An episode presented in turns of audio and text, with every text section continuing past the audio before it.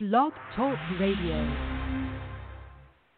Sherri's Playhouse presents Joe Kronus, Capture the Kaiser. It's the second part of Joe Kronus.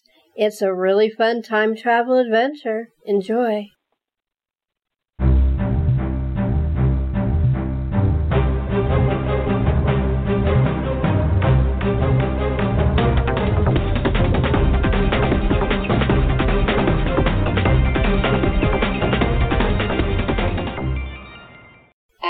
Scene 1.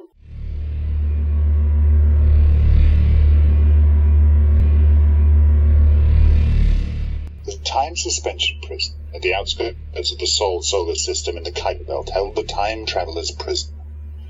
It was a large facility floating inside one of the bubbles that surrounded the Sol systems. It didn't seem to have a foundation, but it was a very solid and formidable building. Within its walls, each prisoner had a very adequate cell with all the comforts except freedom and no contact with the rest of the universe. There was an impenetrable defense shield which did not protect inmates from threats outside the facility, but protected the universe from the prisoners within. My name is Joe Kronus, and I was responsible for one inmate within this prison. I always hoped he would find a way to use his talents for good. Oh, this is so very dull. I cannot believe I've been here this long. It's quite beyond the pale. I will figure out a way to get out of here. Joe, Joe Kronus, that pompous ass. Ever since we were young students, it was perfect Joe pesky little tents. Such a bore. I'm not jealous, really. I'm not. I'm not. I'm not. I'm not. Terence lay comfortably in his bed, watching them change from android guards to human guards, switching every hour on the hour. That guard looks good. He wants to get on, feels quite inadequate. Rather pathetic, really. But I should start to make friends with him as soon as possible so I can find my way out of this mousetrap. well, hello, Commander. Sergeant. W- Yes, yes, of course, Sergeant. Uh, what a waste of a good officer, if you if you don't mind me saying. What are you doing about it? Doing about it? Well, yes, of of course. You, one must put in an effort, you know. Now, if it were me,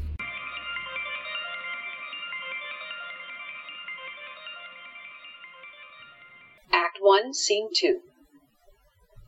I stealthily sneaked down the corridor to where the pods were kept. I used my brilliant mind to unlock one of the pods and slip inside to escape. I'd been planning this for a very long time, and so far it was going as smooth as silk. Finally, I, I get out of this hellhole. It's a shame to destroy that pretty little boy's career, but these things must be done. After all, as pretty as all these stupid bubbles may seem to be, it's really a rather horrid place to stay. It wouldn't make a vacation spot. His pod easily outstripping the other ships, Terence stormed away from the prison. Mm, my vengeance is sweet. A couple of quick trips in time, and I will drive our dear Joe mad. I truly hope so. I can't wait to see that calm face melt like ice cream.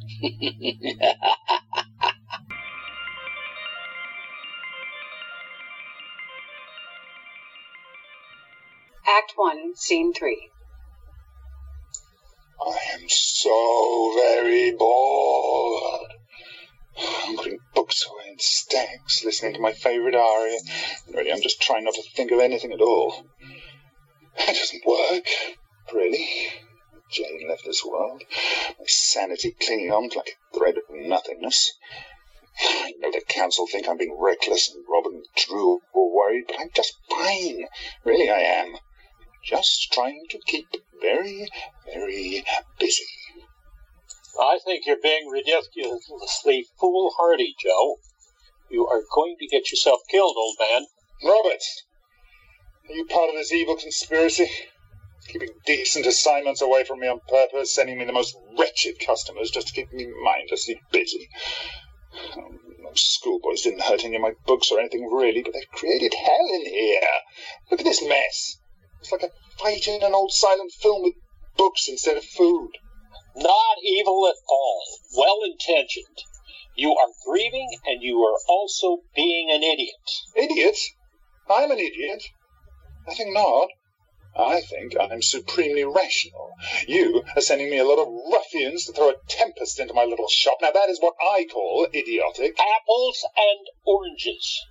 The truth is, you have been taking some really foolish risks, and people on the council are worried about you. People? Or is it one person? You. Yes, I am one of them.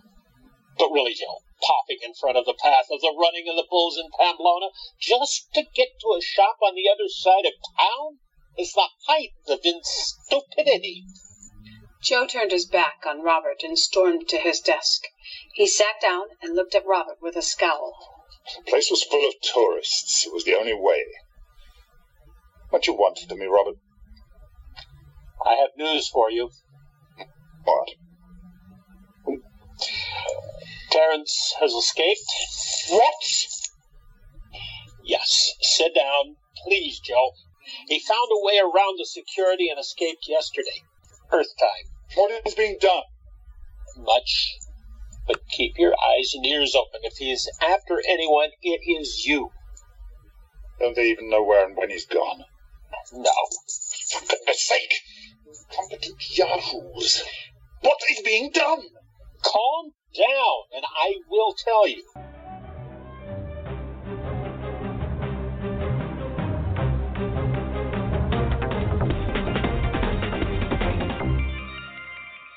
Act 1, Scene 4. Forget it, Haynes. You are not to touch her. Do you understand? If you touch her in any way, any way at all, you'll not get a penny. Why? She's just another Sheila. Oh, no, she's not. She's very valuable. More valuable than diamonds or gold. Women are never valuable. They're made to be used. You are a Philistine. But then what do I expect from this rather ancient guttural period? It is the best place to keep this lovely woman from the man who loves her. Also, it's ransom you're after. Get your greedy eyes back in your head. There will be an exchange, but it will not be for money. It will be something far, far more important. What on earth could be more important? Power, my dear boy. Power. Lots of it.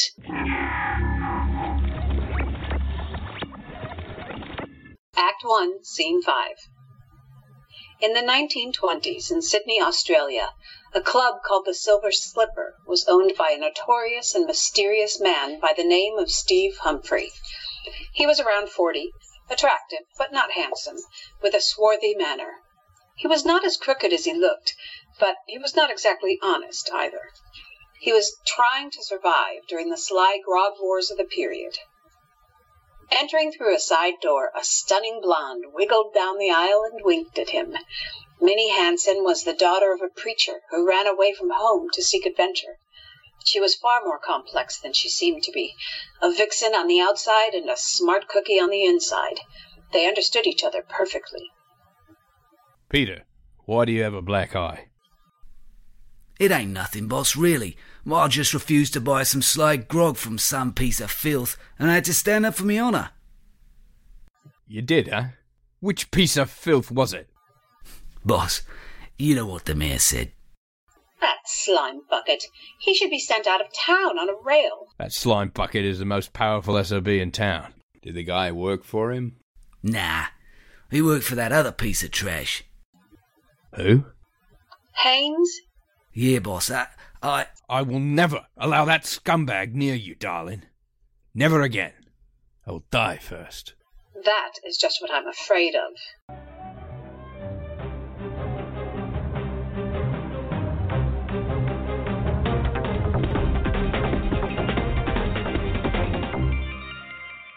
Act 1, Scene 6.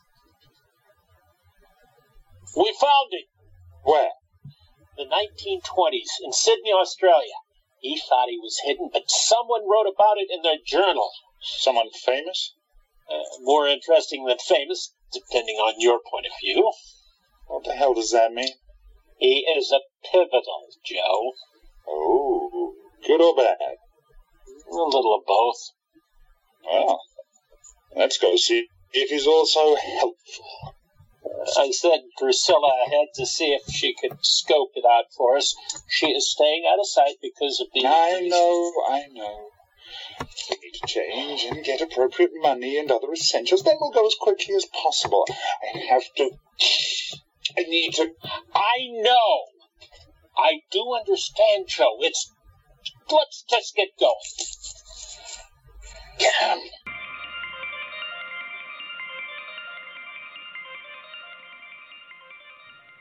Act 2, Scene 1. Down the block from the Silver Slipper, Joe was in his room, pacing in circles, chattering aloud to himself. If someone does not tell me what is going on soon, I will really lose my mind. I can't just sit in this flop house any longer. I need to go and find my Jane. Now! Joe? Drew! How long have you been standing there? From the part in your soliloquy where you said, I really lose my mind. I can't sit in this flop house any longer. I've got to go out and find my Jane. Now. very funny. Hilarious. We are very talented, aren't we? We do try. Against your current mood, we won't succeed, though. This mood will continue as long as I can't challenge that popish tyrant. Have you located her yet? Not yet. But we have an idea where she may be, but Terence has been very sly.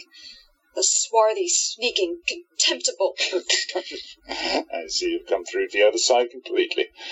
Welcome back. As soon as Robert said he loved me and asked me to marry him, it all snapped out of me. Poof! They were like words to a magic spell. For you, they were magic. So, what do we know? Anything? Anything at all? We know the person who wrote about it in his journal, Steve Humphrey. I think his reputation is to put the toughs off the track about him, because he seems to be a truly smart man and pretty honest. He saw through Terence at once, and his only focus was to protect his girlfriend from him, which he does. It's an interesting read. Better than fiction? No, just more intense because it's true. Where's Robert? He should be coming soon. He, uh. He is right here. Well? Found the SOB. Where? Uh, here. Read the second article from the top. That arrogant pig.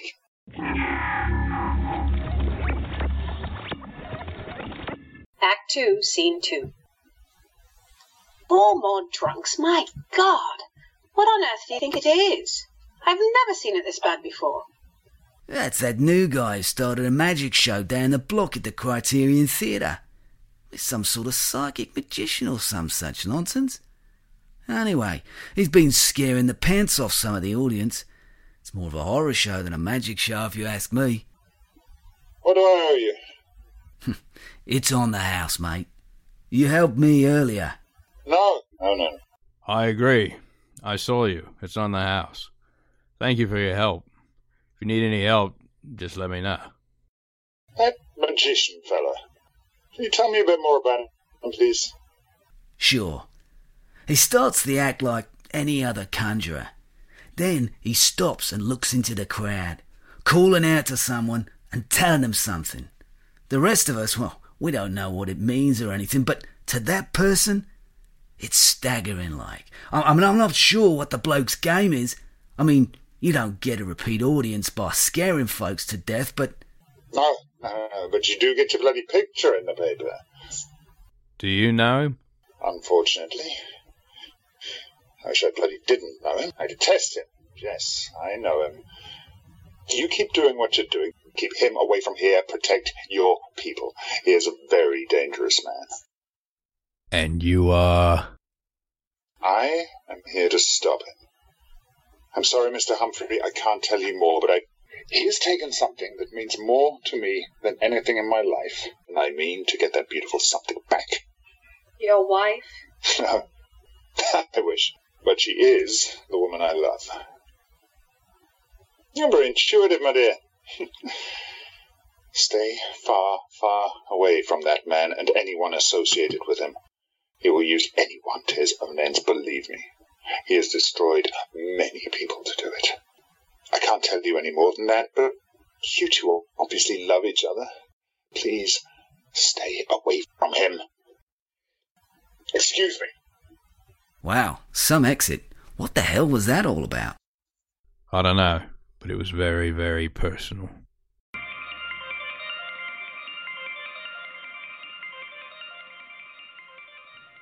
Act 2, Scene 3. Ah, this bath is perfect. Soon I will own more than this beautiful suite, and this first class hotel will be mine. I have the owner in my clutches. this article in the paper is perfect. It will bring more slaves to my show. I do enjoy throwing out bits of information from their sniveling pasts. How easy it is, though. I have two slaves already, and more are all set up. It's just too easy. This will make Joe turn purple. Maybe he'll just curl up and die. Hmm, damn no. He's too smart for that. Haynes knocked on the door. Yes.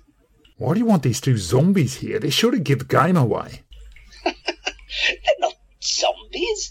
They're useful slaves, my dear boy. Slaves? What do you mean? Terence tilted his head up and laughed again. A laugh so evil that it actually made Haynes's blood run cold. Believe me, they are more useful than you know. I love collecting them. They treat me like a god. And no salaries, no demands. And they're quite doomed. It's lovely. Lord Terence? Towel. Yes, my lord. She reached over, took the towel, and held it out to him. He stepped out of the tub, right into the towel, then put his wet arms around her and kissed her deeply. She dissolved into it. They kissed until she swooned into his arms. He looked at Haynes with such evil that the other man stepped back, afraid. You see, it's very useful. Malcolm. A young man, a teenager, came running. His eyes were blank as he bowed to Terence, going down on his knees until his face was against the floor. Take Sadie from my arms, place her in my bed, then bring us our breakfast in an hour. Malcolm jumped up, gently taking the unconscious woman from Terence's arms and carrying her out of the room. Yes, my lord Terence. Of course, my lord. Wait. Malcolm. Malcolm stopped in the doorway and looked anxiously back into the room. It was as if Haynes was not even there for either of these people. They only saw Terence, and they were completely under his power. Whatever he said was law, and they obeyed. Terence was enjoying himself, really enjoying himself. He took his robe from the chair and then looked at the man with the woman in his arms. Kiss her. Malcolm gently raised her head and pecked her tenderly on the cheek. Oh, no, passionately. Still gently, Malcolm brought her face close to his and kissed her, deeply, passionately, with his whole heart. She responded to him automatically, as if in a deep trance, because she was still unconscious. Now slap her. Malcolm gave her a gentle slap on her arm. No, Malcolm. Hard. On her face. Like you hate her. But I don't hate her, Lord Terence. I don't care. Slap her like you hate her. With tears pouring down his cheeks, he slapped her hard. A red welt appeared on her cheek. Again. Malcolm was truly crying now, shaking his head, begging with a strangled sound. I said again. Malcolm slapped her hard again, and a handprint showed on her other cheek. Come here, Malcolm. Malcolm stepped forward, and Terence slugged him in the stomach. He dropped the girl and fell backwards. That's for arguing with me. Now pick her up and put her in my bed. Use my bathroom to clean up the mess you made of the girl. Then see to our breakfast. And, Malcolm, Next time I tell you to do something, jump.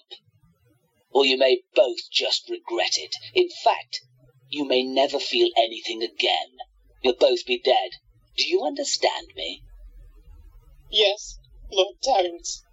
Now get out of my sight and do what I told you to do. Malcolm tenderly picked up the unconscious girl and left the room crying. You are a right bastard. If I didn't need the cash, I'd leave you. you think you can leave me? Don't be a fool. You're one step above those slaves, and I will get more slaves. Maybe another two girls and three or four boys will do. They were easy. I saw that last night. They'll come back and they will all be very useful. I never had so much fun. To think I've stuck to my own kind for this long, instead of you soft humans. What a fool I was. This is so much better. I ain't anyone's slave. Terence's eyes flashed, and Haynes soared across the room. I don't need to physically hit anyone. I hit Malcolm because, well, I thought it would be fun to try and be physical. And you know what? It was fun. It was really fun being physically threatening.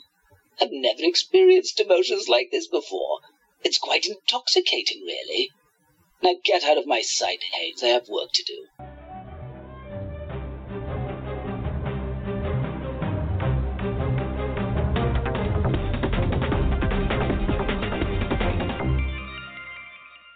Act 2, Scene 4. Joe!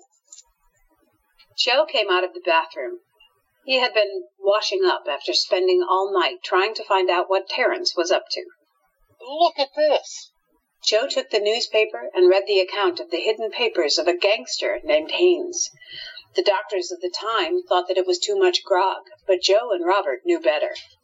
Bastard's not only enslaving innocent people, but now he's finding joy in hurting and killing them. Oh, he is now the most dangerous man in the universe. What are we going to do? Stop it, of course. I figured that out, but how? I'm working on it. Actually, I know exactly how you will do it. It's right here in this journal. How interesting. Well, it'll save the time not to think it all up on the spur of the moment, for a change. How kind of Mr. Humphreys. He's saving lives with his jottings. I can't wait to meet him. You already met him, Joe. I did? At the Silver Slipper, you told us. Are you all right? Yes, just, just tired and. I need to drink some of this lovely tea and eat some of these lovely sandwiches. Robert and Drusilla were really worried about him. Joe hated tea. He drank it because it was an icebreaker. Worry does this. It tears at you, weakens your reserves. You persevere because you have to, but. Please, I know it is kindly meant, but please don't tell me how I feel. I know you suffered, Robert, for the same reason. Joe's eyes flicked to Drusilla in apology. She shook her head, so he continued. But you wouldn't listen to reason, so why should I? I'm going to take shower. You just did. Then I will take another one, goddammit! Man can take two showers if he wants to. Joe stormed into the bathroom and slammed the door. What do we do? Just keep going. What else can we do?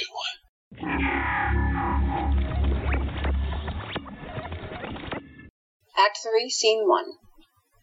Haynes reached out, as if to touch Jane's hair. He couldn't help it. She looked so beautiful, like a sleeping beauty from a fairy tale. Suddenly he felt a horrible pain from a bolt of lightning that hit him in the back. He flew in the air away from the bed. No, no, no. Very naughty. Do you know what Daddy does to naughty boys? Haynes licked his suddenly dry lips and shook his head. He had always felt that this man was dangerous. Now he was sure this man was a dangerous lunatic with very scary powers from somewhere else. He was not from this planet, that was for sure. If the little boy is very bad, I will have to make him into a slave. You wouldn't like that now, would you? No. Excellent, because you are still useful with your empty little mind. Now, did you find out anything at the hostels? They didn't see the people you described. They are here. I can feel them, probing, looking, searching. This game is beginning to pile a little, but I really need to see my old friend in a puddle before I drop it. Drop it? Don't get your hopes up, my dear boy. I won't till I get back at my old nemesis. So for now, you will just have to put up with me. You won't mind that now, will you? No, of course not. It's a pleasure. Yes, right. Of course it is. A pure pleasure. Well, you just be a good little boy, and I won't have to empty out that useless mind of all thought. Bring the new boy to me. Now. Yes, sir. this is so much fun. I feel so invigorated, so free. I think I'll play this game in other places, times, and other planets. Hmm, this is something to contemplate. Rather fun to control so many at once. It's hmm, intoxicating. Haynes opened the door and led a man gently by his hand. He was another slave, the poor fellow, an elegant older man, gray hair, handsome. He used to have bright, intelligent blue eyes before Terence got a hold of him. Now they were blank, and his handsome face was slack. He looked like a lost boy from a children's story. Haynes actually felt sorry for all of these people. Ah, Tanner, my good man. Sit. Can you understand my words? Tanner nodded his head. Excellent. You are an actor, so I want you to act drunk. I want you to sit in the silver slipper and wait for these three people to show up. Then I want you to fall down drunk right near them and listen to every word they say. Do you understand? The man looked blankly at him. Terence kicked the chair out from under him. Do you understand? Tanner did not blink or react. He wasn't frightened like the others. He was just not there. Haynes realized something, but he wasn't sure Terence knew that this man might be under his spell and could not resist. But Tanner was not afraid. Terence kicked him right in the stomach. The man curled in a ball of pain, but didn't cry out. Do you understand? Tanner nodded and groaned in pain. Good. Get him out of my sight, and then bring me the new girl. You can leave right away. Should not take him. No, he can function. Just get out and bring me that luscious new girl. Haynes nodded and led the man out. Once they were out of earshot, he led Tanner by the hand to the pub, then stopped and asked a question. Do you need help with the pain? Tanner shook his head. You sure? Tanner nodded. Haynes nodded back and led him to the bar. I have to stop that lunatic one way or another. Tanner followed his guide, but unseen by him, Tanner's eyes suddenly brightened and he smiled.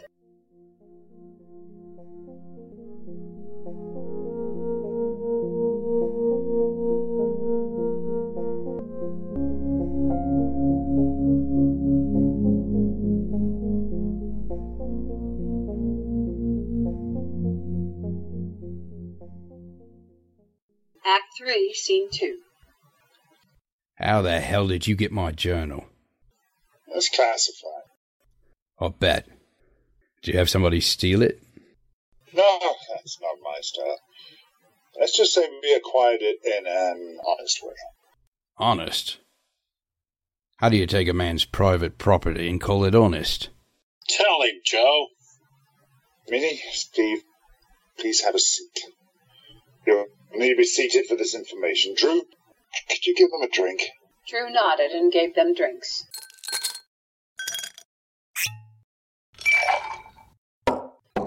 Then Joe sat down opposite them, looking intense. We're all here on a rescue mission. The man you called scary and terrifying is actually insane. He is beyond his own control now. He is also very, very dangerous. Most dangerous man I've ever run across, and that is saying a lot. He has powers beyond what you have seen so far. From what you've jotted in your diary and all we've learned from the others, he has gone farther than I ever thought he would or could. We need to stop him, and right now. Those poor people under his control, they, they can be helped, but we need to get them out of here first. We're already working on that. I have two people undercover to scope out the area and help in the rescue. They are both immune to his hijinks, just as we are, but you humans are not. Hijinks. He's doing horrible things. Haynes confessed to me that he's somehow washed out their minds, and that he is treating them like dolls that he can move and use any way that he likes. No, it's worse than that. Drew, tell them. He's the most dangerous man that I've ever known. He's always been manipulative, but now it has gone beyond that. He controls you in a way that you can't disobey, and you don't want to. You feel he's everything. He makes you feel that he alone rules the universe. He made me do things that I would never have done if my mind was my own. He made me do things against my own morals to such a degree I started not to recognize myself. He made me use my powers against people, but it was worse than that. He made me use my body to entice people to. Oh, what? That monster! I'll kill him. He has lived too long. Look what he's done to those poor people. Even Haynes wants to kill him. I am going to strangle him. Robert angrily stormed towards the doorway, but Joe stopped him, putting his hand on his shoulder. Robert flung the hand away and pushed him down. Drew then stood in front of him. He just stared at her, breathing hard, unable to break eye contact with her. Robert. Drew, that monster. He is, but that's what this is all about. Come back, darling, sit down. I'm safe now and out of his clutches. Nothing you can do will erase what he's already done to me, but we can stop him. And that's good enough for me. Come. Steve helped Joe up, and Robert broke eye contact with everyone, staring at his hand. Robert, we will get even with him, believe me. You will not be able to live with what has happened to him. Now, don't worry. You can't correct what has already happened, but you will get even with him. I promise. How can you be so sure? Steve's journal. History tells me so, my friend.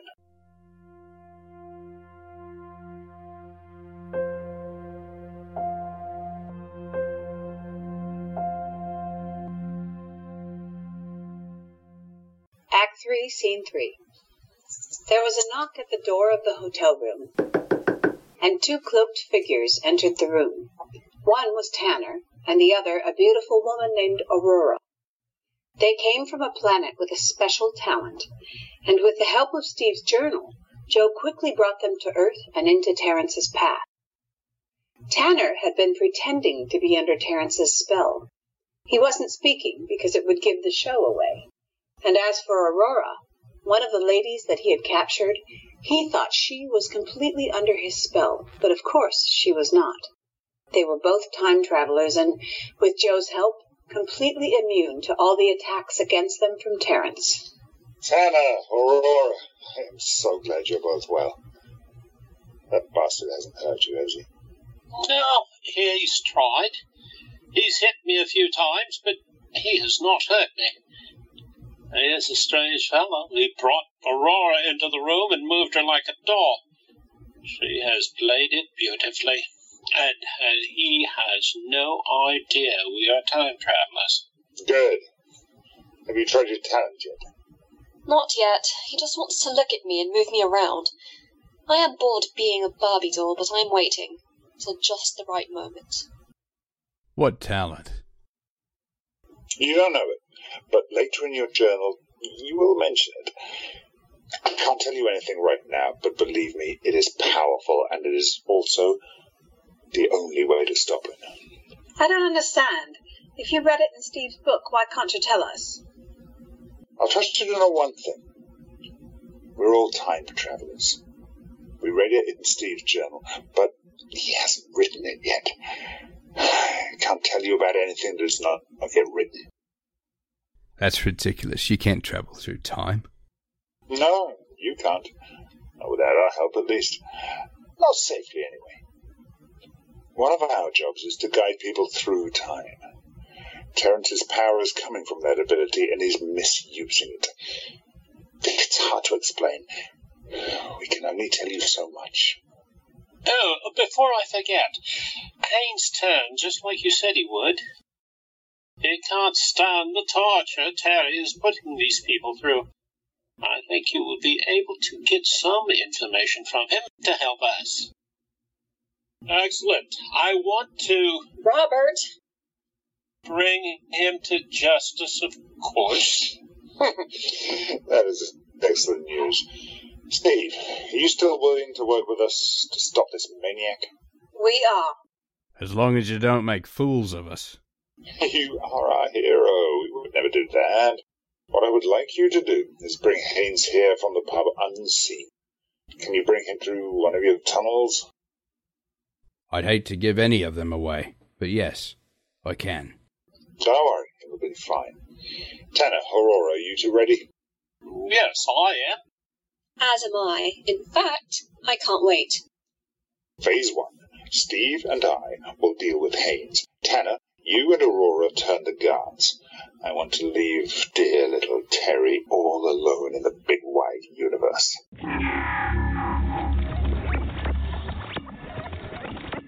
Act 3, Scene 4. Terrence was in front of the mirror looking at himself in his golden robes and shoes. He smiled at how he looked. Hmm, poor dear Joey has no idea what I am then. No, master. Glorious. Well done, my little boy, well done. Now bring me the lovely new red-headed one. Yes, master. Tanner departed and entered another bedroom where the three of the women were being held. Two of the women lay naked on their beds, staring at nothing. The third was Aurora, who was sitting on her bed, her eyes blank, looking at the wall. He took her hand, leading her to the WC. He closed the door, and then their eyes flashed to life at exactly the same time. Are you ready, my darling? Yes, my love. As soon as we enter the room, turn on your pheromones, then penetrate the bastard with your eyes. How long shall I put him out? Joe said six hours, but just to be safe, make it twelve hours. I will take care of the guards. Joe will turn Haynes. First priority is to get Jane out safely, then get all the slaves out of here. We will take them all to the pub through the escape tunnel that Steve showed us on the map. Robert and Drew will receive them and help bring them back to normal. We will have to care for them till they are 100%, but I think all will be well. I understand all that, but what about the monster? Joe knows what he is doing, darling. Are you ready? Aurora nodded. Their eyes turned blank and their faces slackened. Tanner led her to Terrence's door and knocked before letting her in. Ah, my beautiful child. You, I believe, are the most beautiful slave I've acquired yet. Your hair, skin, and figure are just so perfect. It's a shame your eyes must be, as they are, but one cannot have everything, can one? Aurora came to the arrogant man's side. He was lying on the bed like a sultan. Her eyes appeared blank, but she discreetly blinked three or four times. Terrence felt an overwhelming surge of desire for her, pulling her to him and kissing her passionately. He pulled her closer and rolled on top of her, wild and out of control. She allowed it. She was getting ready for the right moment to strike. You are the most luscious, sensual woman. Well, I, I thought that blonde was my favorite, but no. You are exquisite. I must have you now. All of you. He took her chin savagely and pulled her so she looked right into his eyes. He was so blinded by the lust from the pheromones that he couldn't see her eyes change color to a bright gold. His eyes widened in shock, and he felt his will leaving him. Fearfully, he tried to pull his mind back, but she was far too strong. Now, you savage bastard, close your eyes. That's right. Lie back on the bed and let go of your grip on me completely. Excellent. Now, fall deeply into a dream filled sleep. Deeply. Deeper. Even more. Leave all thoughts of now. Your only world is your dreams. Reach out for your dream. The need for your dream is your only passion now. You are overwhelmed, obsessed only by your dreams. Your will is gone, vanished in your dreams. Your will is your dream. Your mind is your dream. Everything you are is your dream. What you dream is your only reality. Deeper, deeper. Excellent. Aurora left him and very carefully opened the door. Her guard looked at her as if from far away. Did Tanner tell you how you love us? Yes, That you love everyone except Terrence? yes, That you are only to listen to myself and Tanner? I am Aurora, and you love me? I love you deeply and forever. And you are? I am your Jackson, my love. You love Tanner and I deeply, and you will do all we ask? I love you, and I will Excellent. Where is my Tanner? that way. Are there any other guards on this floor? Yes, there is a guard in the Golden Lady's room. Only the bastard Terrence and poor Haynes are allowed in there. Thank you, dearest Jackson. Please let my beloved Tanner know that I'm going to chat with that guard. Uh, What is his name? Peterson, and I will, beloved Aurora. Now, guard this room from Haynes. Do not hurt him, not in any way, but do not let him in this room. Yes, my beloved Aurora. She reached Peterson, who was leaning against the door, fast asleep, with a lovesick expression on his face. Aurora touched his face and said in her soft, musical voice, Peterson, dearest Peterson, Yes, I am Aurora, and you love me deeply, do you not? And you will do everything that I ask of you, won't you, my dearest Peterson? I love you, Aurora, deeply and forever. Whatever you ask me for is yours, of course. Excellent, Peterson. Give me the key to this room, please. Of course. Here you go. Do you know my love Tanner? Of course. You love him too, deeply and forever, and you will do all he says. Aye, my beloved, I do. I love you both with all my heart and soul. But you are my dearest love. I love you. Shh. Thank you for your love. But now you are so tired. All you want to do is sleep. Guard Peterson yawned and nodded obediently, lying down in the hallway. He curled up like a kitten and fell deeply asleep. Aurora smiled. Aren't you a dear? She took the key and opened the lock. Just as she did so, Tanner joined her, both carefully walking into what was essentially a storage room. In the middle of the room was the stasis apparatus that both held Jane Austen hostage and kept her alive. She was curled up on a comfortable couch, and a golden light surrounded her. We need the bastard to break this stasis or Jane might get hurt, or worse. I control him right now. No. I think we need Joe. Do you think your guard would help us? Oh, yes, he is a dear. He's very helpful. You're so much better at this than I am. I just put them to sleep. That is useful too. She walked back to the door and knelt next to the guard, who was fast asleep with the sweet expression of a tiny child with his thumb in his mouth. Oh, I almost hate to wake him. He looks so sweet and peaceful. Rory! Okay, okay, I was just kidding. Peterson, dearest, I have a job for you, my love. Yes, my beloved Aurora. I would like you to go to the Silver Slipper and ask for Joe Kronus. Joe Kronus is a key word. When you hear that, you feel a deep love for Joe Kronus, and you will do anything he asks of you. Do you understand, dearest Peterson? Yes. Tell Joe that we found Jane and we need him to come here right away. But this is most important. You must only tell Joe Kronus all alone. No one else can hear about it.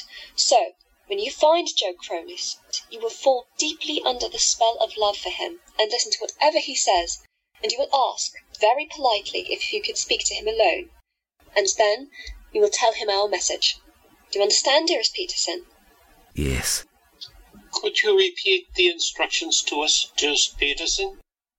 As if he was reading a love ballad, he recited his instructions to Aurora. Then he gently took her hand and kissed the back of it. Very good. Now go on, dearest Peterson, and hurry. The guard jumped up as if on a string and bolted out of the hallway. He is sweet. Can we keep him? Rory.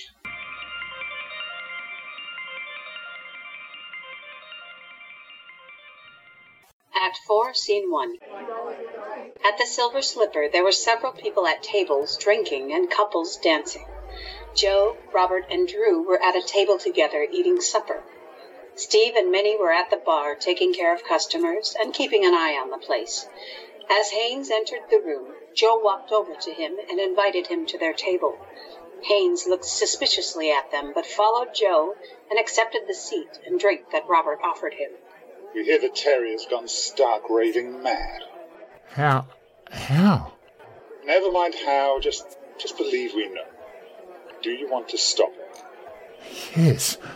Oh, I thought this was about Sly Grog, but it, oh, it's bad. It's very bad. He's hurting these people, ha- having them hurt each other. It's sickening. I can't stop him, though. I. You're not as stupid. There's more power in the world than brute force. I think Terry just taught you that. Yes, he's terrifying. It's like a like a monster out of a fairy tale. Excellent description. I want you to go home and wait for a call from either Robert here or Steve. We'll need your help with the hostages.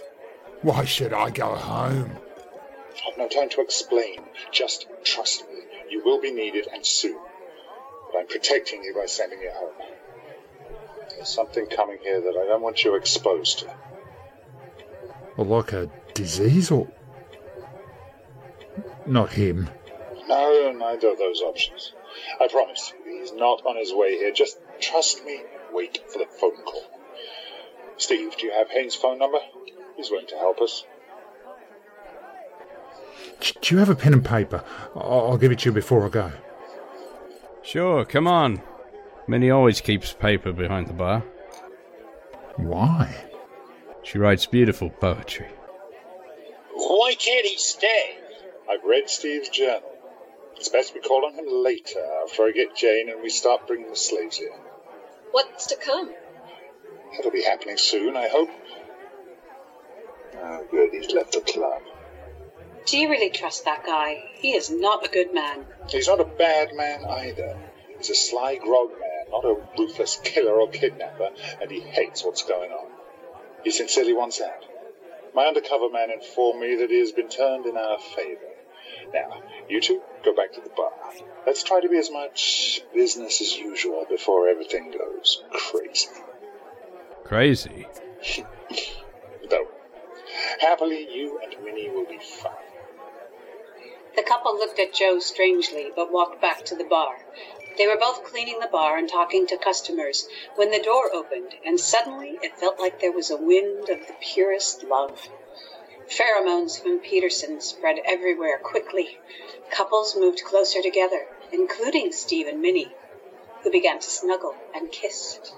Argumentative and angry drunks became sleepy. The men chatting about footy suddenly put their arms around their friends' shoulders and asked them very personal and caring questions. The only people immune were Joe, Robert, and Drew. Bit of an overkill on the pheromones, isn't it? it's just the way it is. Once touched by them humans, send them out too. I mean, even our friend Steve and Minnie are now giving back the love to all but us. It's just like birds. It's a natural thing on their planet. It's how people find their mates and love each other for life. Oh, that's beautiful. It is, but not really right for humans. They'll survive a little love, don't you think? Is there a Joe Kronus here? As Peterson said the name, a lovesick expression came over his face. He was overwhelmed with the need to match the beloved name with the man, so looked around hopefully and anxiously. Joe got up and walked over to him, smiling, as he said, Hello, I'm Joe Kronus. Peterson dropped to his knees and took both Joe's hands. He kissed each hand, which had made poor Joe uncomfortable. Then he laid his head against Joe's knees. Robert covered his mouth, chuckling. Joe gently pulled Peterson up and took him to their table. Did Tanner and Aurora send you? Aye, my beloved Tanner and Aurora sent me. I'm to ask you, my dearest Joe Kronus, to speak somewhere privately, please. Yes, I think that is an excellent idea. I would too, in your position. Thanks a lot, Robert. Robert chuckled as he watched Joe disappear into the WC. Steve and Minnie left the room, heading for the office where the pheromones could take full effect. It happened very quickly for them, as it did for anyone who truly loved each other. Okay, what's the message? My dearest Joe Kronus, beloved Aurora and Tanner have found Jane, and they need yous to come right away. Nothing more was needed. Joe grabbed the man's hand and led him through a secret tunnel. Take me to them at once. Of course, beloved Joe Kronus. Unexpectedly, he scooped the other man up, holding him close and running all the way. All Joe could do was grumble. This is for Jane. This is for Jane. This is for Jane.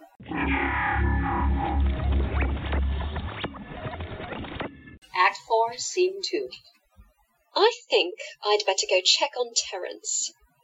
Be careful. I'm not worried. He's in the dreamscape, which is at full effect.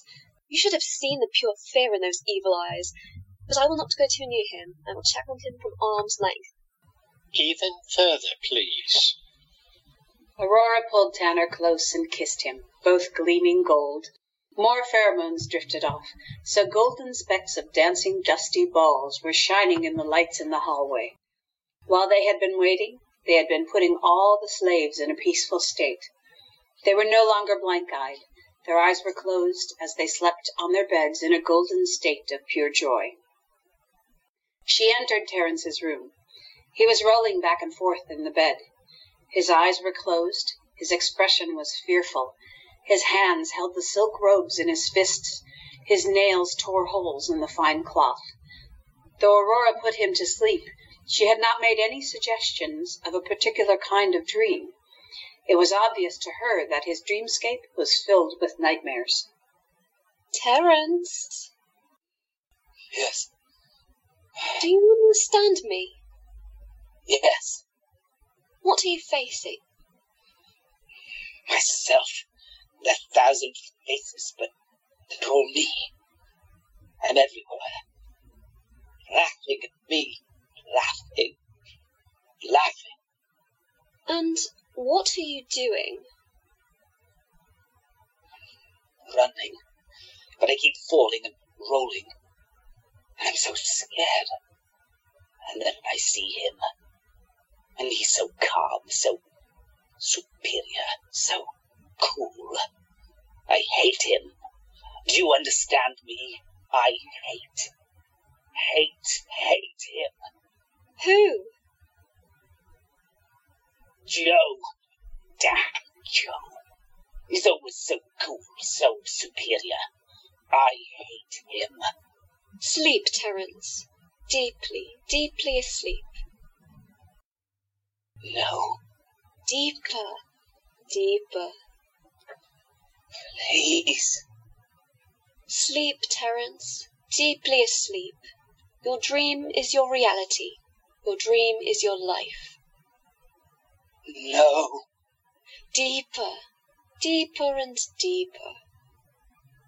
Terrence was back in the nightmare. He rolled away from them. He cried in his sleep. Me.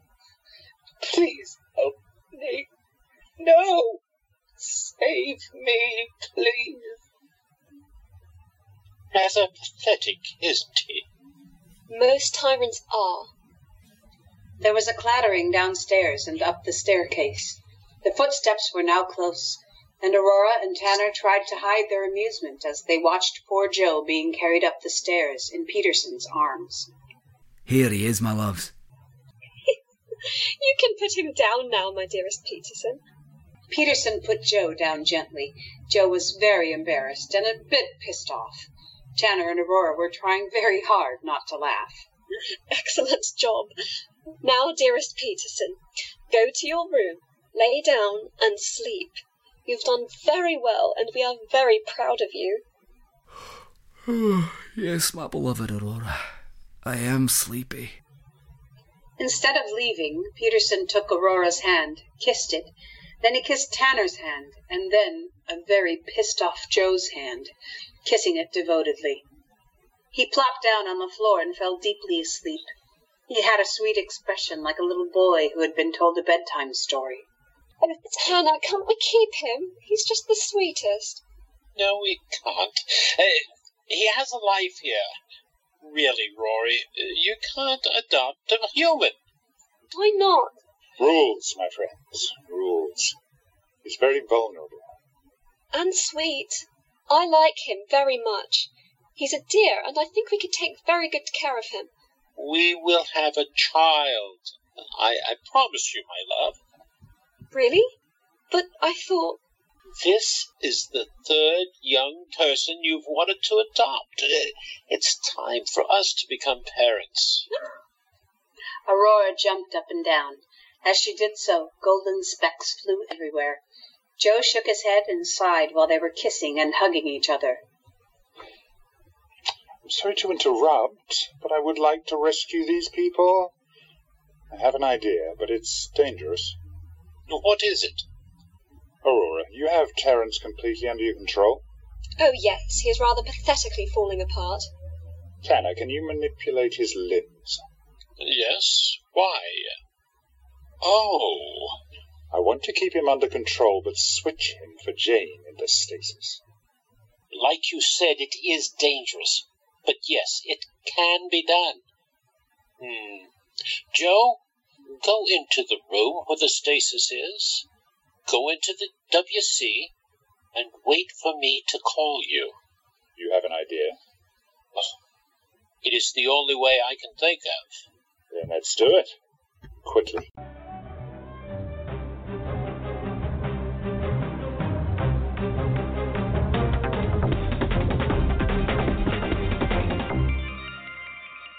Act 4, Scene 3.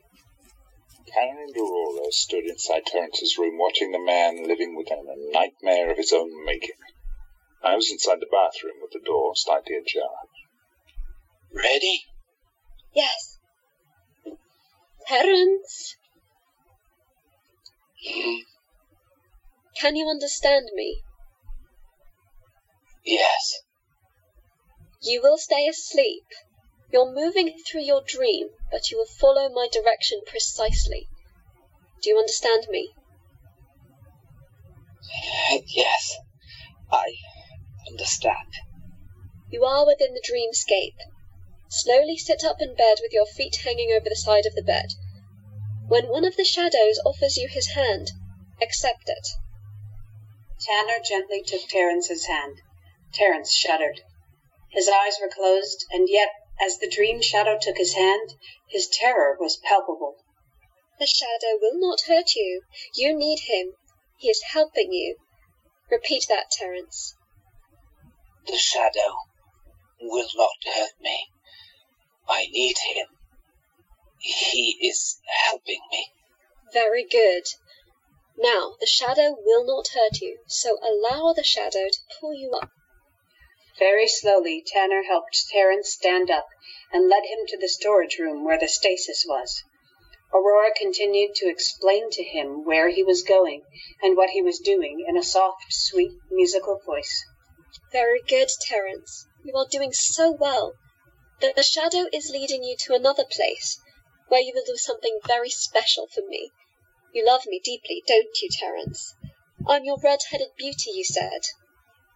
Oh, yes. You are the most luscious of all. I love you deeply. As Tanner carefully led him down the hall, he flashed Aurora an expression of pure disgust. She rolled her eyes and slipped in front of the two slowly walking men. She opened the door wide and then stepped back beside the stasis. Very good, Terrence. Enter the safe room and look at the stasis machine you built. Open your eyes. You see only me and the stasis you built. Everything else is deeply in shadow. Now open your eyes and tell me what you see. I see you, my beloved. You're so beautiful, radiant. You glow. You are equal to me. You are the only one. And the device. I see my brilliant device. Isn't it elegant? Look at the lines. Do you love me, Terrence? His eyes flashed back to hers, and as he met those glowing golden eyes, and his face became love filled again, he nodded his head. Will you show me how to open it, and introduce me to the great Jane Austen? She is my favourite. I love her so. Will you deny me something I love? You love me, don't you? I love you more than my life. This planet, the galaxy. You are more important to me than my own power. I love you so completely. Then show me how to open it, and introduce me to the great Jane Austen. Repeat my request, beloved Terrence. I will show you, my beloved Aurora, how to open my brilliant stasis, and introduce you to the great Jane Austen most happily. Excellent, beloved Terrence. Do so for me now. As if he was still in his dream, and with Tanner's guidance, he walked to the stasis and used a device on his ring to open it. Then he brought the ring over Jane's head, and the golden light slowly faded away. Oh, what a pretty ring, Terrence. May I have it? Of course, my beloved. It can be our engagement ring. With Tanner's steady hand, but still as if walking on clouds, he knelt before Aurora and was about to put it on her finger, when suddenly Terrence looked at the ring. His expression changed as if the very sight of it reminded him of something. The ring. My ring. My ring. You thought you had me, you bastards, but I'll show you. Come, my prize. Terrence saw the danger he was in, his eyes flashing. Both Aurora and Tanner flew backward. Oh, no, you don't. Terrence felt the pure power of Joe Kronus. He was held against the wall of the room by the pure light coming out of Joe's eyes. The ring floated off his finger to Joe. Joe quickly used it and pulled Jane gently out of the stasis. With a quick flash of Joe's eyes, Terrence was knocked against the wall and out cold. Joe and Jane disappeared.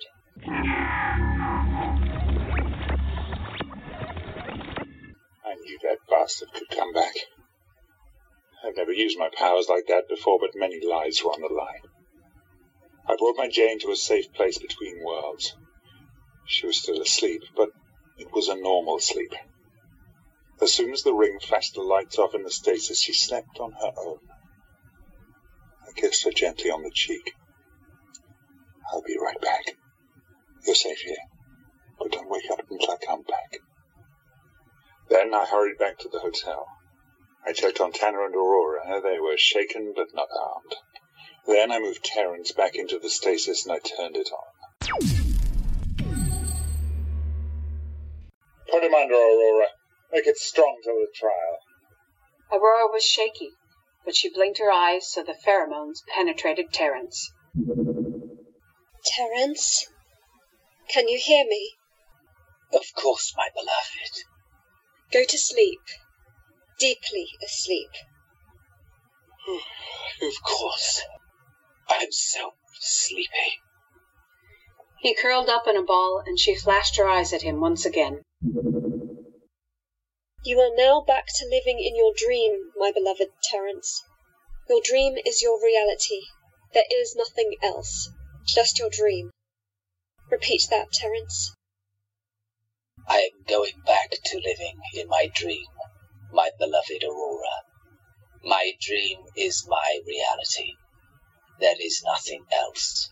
Just my dream. And he was deeply asleep, living inside his dream. I must go to Jane. Are you safe? Aurora and Tanner both nodded. There was a flash, and Joe was gone.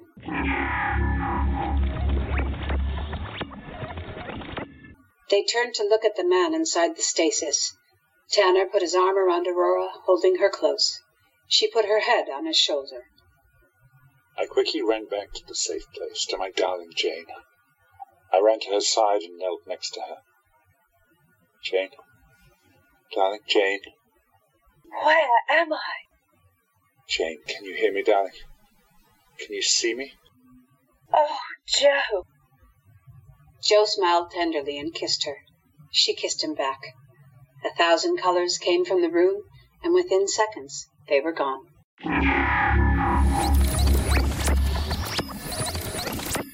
Act 4, Scene 4 Joe and Jane appeared in her bedchamber in Chawton Cottage. She had been very sick. Joe knew that she did not have longer than six months. Despite her protests, he gently put her down on her bed. He pulled up a chair and sat beside her, taking her hands. Oh, Joe. Shh. We're safe and sound now. Where am I? Home. Chawton Cottage. Cassandra won't even know you've been gone unless you want to tell her. Thank you, Joe. Shh. No need. Thank you. I have to go. Now. I'm sorry, Jane. Till we meet again. I'm sorry. Oh, Joe. Till we meet again. Joe nodded, kissing her cheek and leaving. Jane sat up and looked out the window. When Cassandra came home, she asked her sister what she was looking at so intently. Jane looked at her sister and smiled. She replied softly that she was thinking of my one true love. Cassandra's story was often told. It was said to be referring to a preacher who left for Africa, or a sailor who fought with Napoleon and died. But the lost love of Jane Austen's life was only one person, Joe Kronus.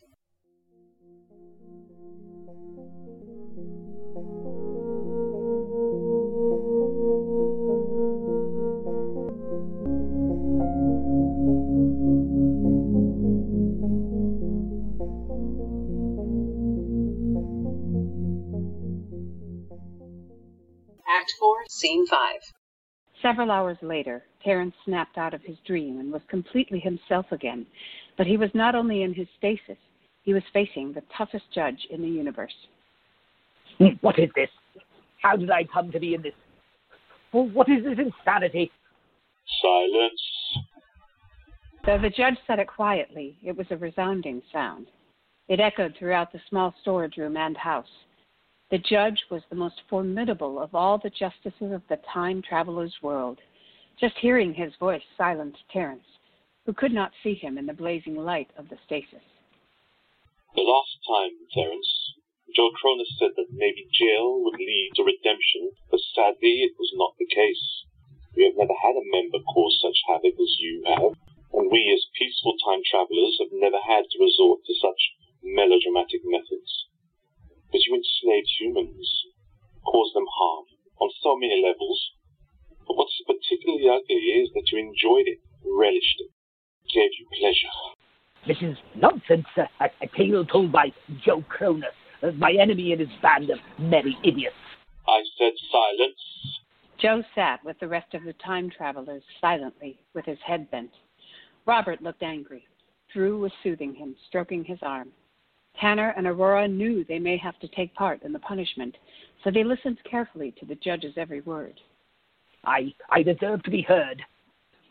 No, not anymore. Someone who has committed the crimes against humanity that you have can have no valid reason. None. Therefore, I have deemed that you will live in one dreamscape forever, only one with no end. Whatever the dreams may be, they will be your only reality forever. No, Please, you can't do that to me. It's it's torture. You don't know how I've already suffered. I can't. Please. Please, no, please. It's Joe Kronus who should be punished. He did this. He did it. Enough. Tanner, will you administer the judgment?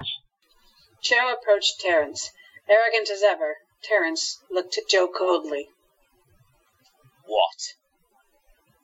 Was it worth it? Do you mean pure power, my dear Joey? of course it was. While it lasted, it was sheer bliss. You are a fool. You have such abilities. You could have done good. But instead, look at you. Look at your fate. You are pathetic. From hell's heart I stab at thee. For hate's sake I spit my last breath at thee. You always did like him, Melville. Goodbye, Terry. Can you not just use my actual name as you take your leave? You act like a mented toddler. I think it's appropriate. Goodbye. Despite everything, Joe couldn't watch. He left, just wanting to go home. As soon as Joe was out of sight, Terrence bent over and cried.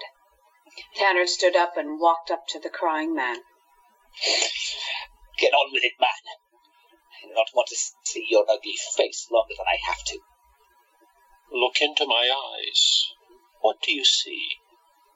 Blue eyes, big deal. A bit bloodshot, drinking a bit last night, were you? Look again, Terrence. Uh, they are gold. Pure gold. By the gods, they are deeper gold than I have ever seen. So beautiful, or so radiant. Perfect, like the treasures of Egypt. I am wallowing in it. Do you feel the energy of the gold in your body? Yes. Oh, yes, it's electric. I feel it all over. I'm flying within the gold. Where are you? Can you see? Uh, I'm in a cloud of gold. The vibrations have softened and I'm floating. There is nothing but you and I. Do you see two paths, Terrence? I do. Describe them to me. Well, they are uh, but a step away. There is a gold path and a dark path. Follow your path. I am following it. I barely hear you. You are following the path of your dreams you have chosen. There is nothing else but these dreams. This dreamscape is now your only reality. My only reality. Which color path is your reality, Terrence? I am floating towards the dark path. You are but an echo. I can't see you. I can't hear you. You are gone. I am alone. Sadly, Tanner watched as Terrence's face changed from alive with enchantment to deeply asleep. His face rested on the pillow near his head, and he curled into a ball. He whimpered and cried. Tanner's eyes slowly returned to their natural blue. He felt the tears go down his cheeks and the soft touch on his arm. Which path did he choose? The dark path of nightmares. Perhaps that is for the best. The golden path is too cruel. The beauty he can never touch. Come, my love, we have much to do. Did you take care of the guards? They are all back to normal. They are good boys, really, and with Steve and Minnie I think they will lead good lives. Peterson is still besotted with me. Are you surprised? I would still like to keep him. Really, darling? He is not a child. But he is sweet. Rory, He could be a playmate for our child. Rory.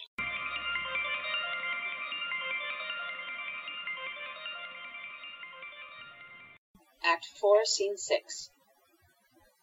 Haynes, Steve, and Minnie helped the victims of Terrence at the Silver Slipper. The men and women sat all around the pub. Some lowered their heads on the table, trying to block out the world. Others cried. Haynes talked to a young man who quietly drank with him. What can I do? It was almost like my mind was raped. How can I forget that? You can't. But you are alive. You can go on. I'll help you find a job, and Steve knows a good man who'll help you with any troubles with sleep or bad dreams. You can get through this. How about more of the drink? Yes, but don't rely on the stuff, eh? It's not a cure. Go to the man Steve knows. Minnie helped Sadie and Malcolm come to terms with the torture they'd been put through. Listen to me. All couples go through some kind of trouble, but you love each other. Now, come on, a blind person can see it. You did try so hard and were so brave. I. I only wanted to help you. You were such an innocent victim, and I wanted to, to help, and he made. You didn't do it. He made you. He used our minds against all of us. What happened to him anyway? Apparently, he went up before a judge and got a very harsh sentence. Good. No one deserves a harsh sentence more. Was it the death penalty? I don't know. It's far away from here, so we may never know. My source said he will suffer. Now, stop sounding so bloodthirsty and think of this lovely young lady. Love is far more important than hate. Really, it is. I should know. Is it? It is. Oh, Malcolm, it is. I love you. I love you too. With all my heart. I have from the first moment I saw you in the theater. Oh, Malcolm.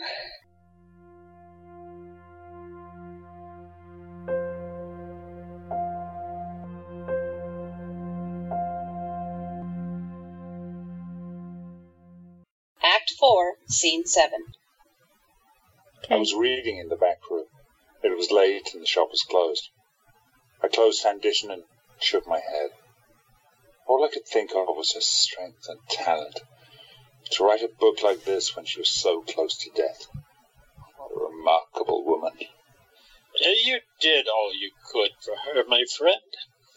At least she had a peaceful end. She was so talented. I wish. At least you two are happy. Since I prefer happy endings, I'm glad you have one. You deserve it. It's not just us. Sadie and Malcolm are getting married. Really? I am delighted. But how did they get past all that vile stuff that Terry put them through? Minnie helped. And Steve has a friend who is a student of Freud. They are both in therapy. And Minnie said that love is very healing, so they should get married. So they are. And, uh. So are Steve and Minnie. How did you know that? you forget. I read his book.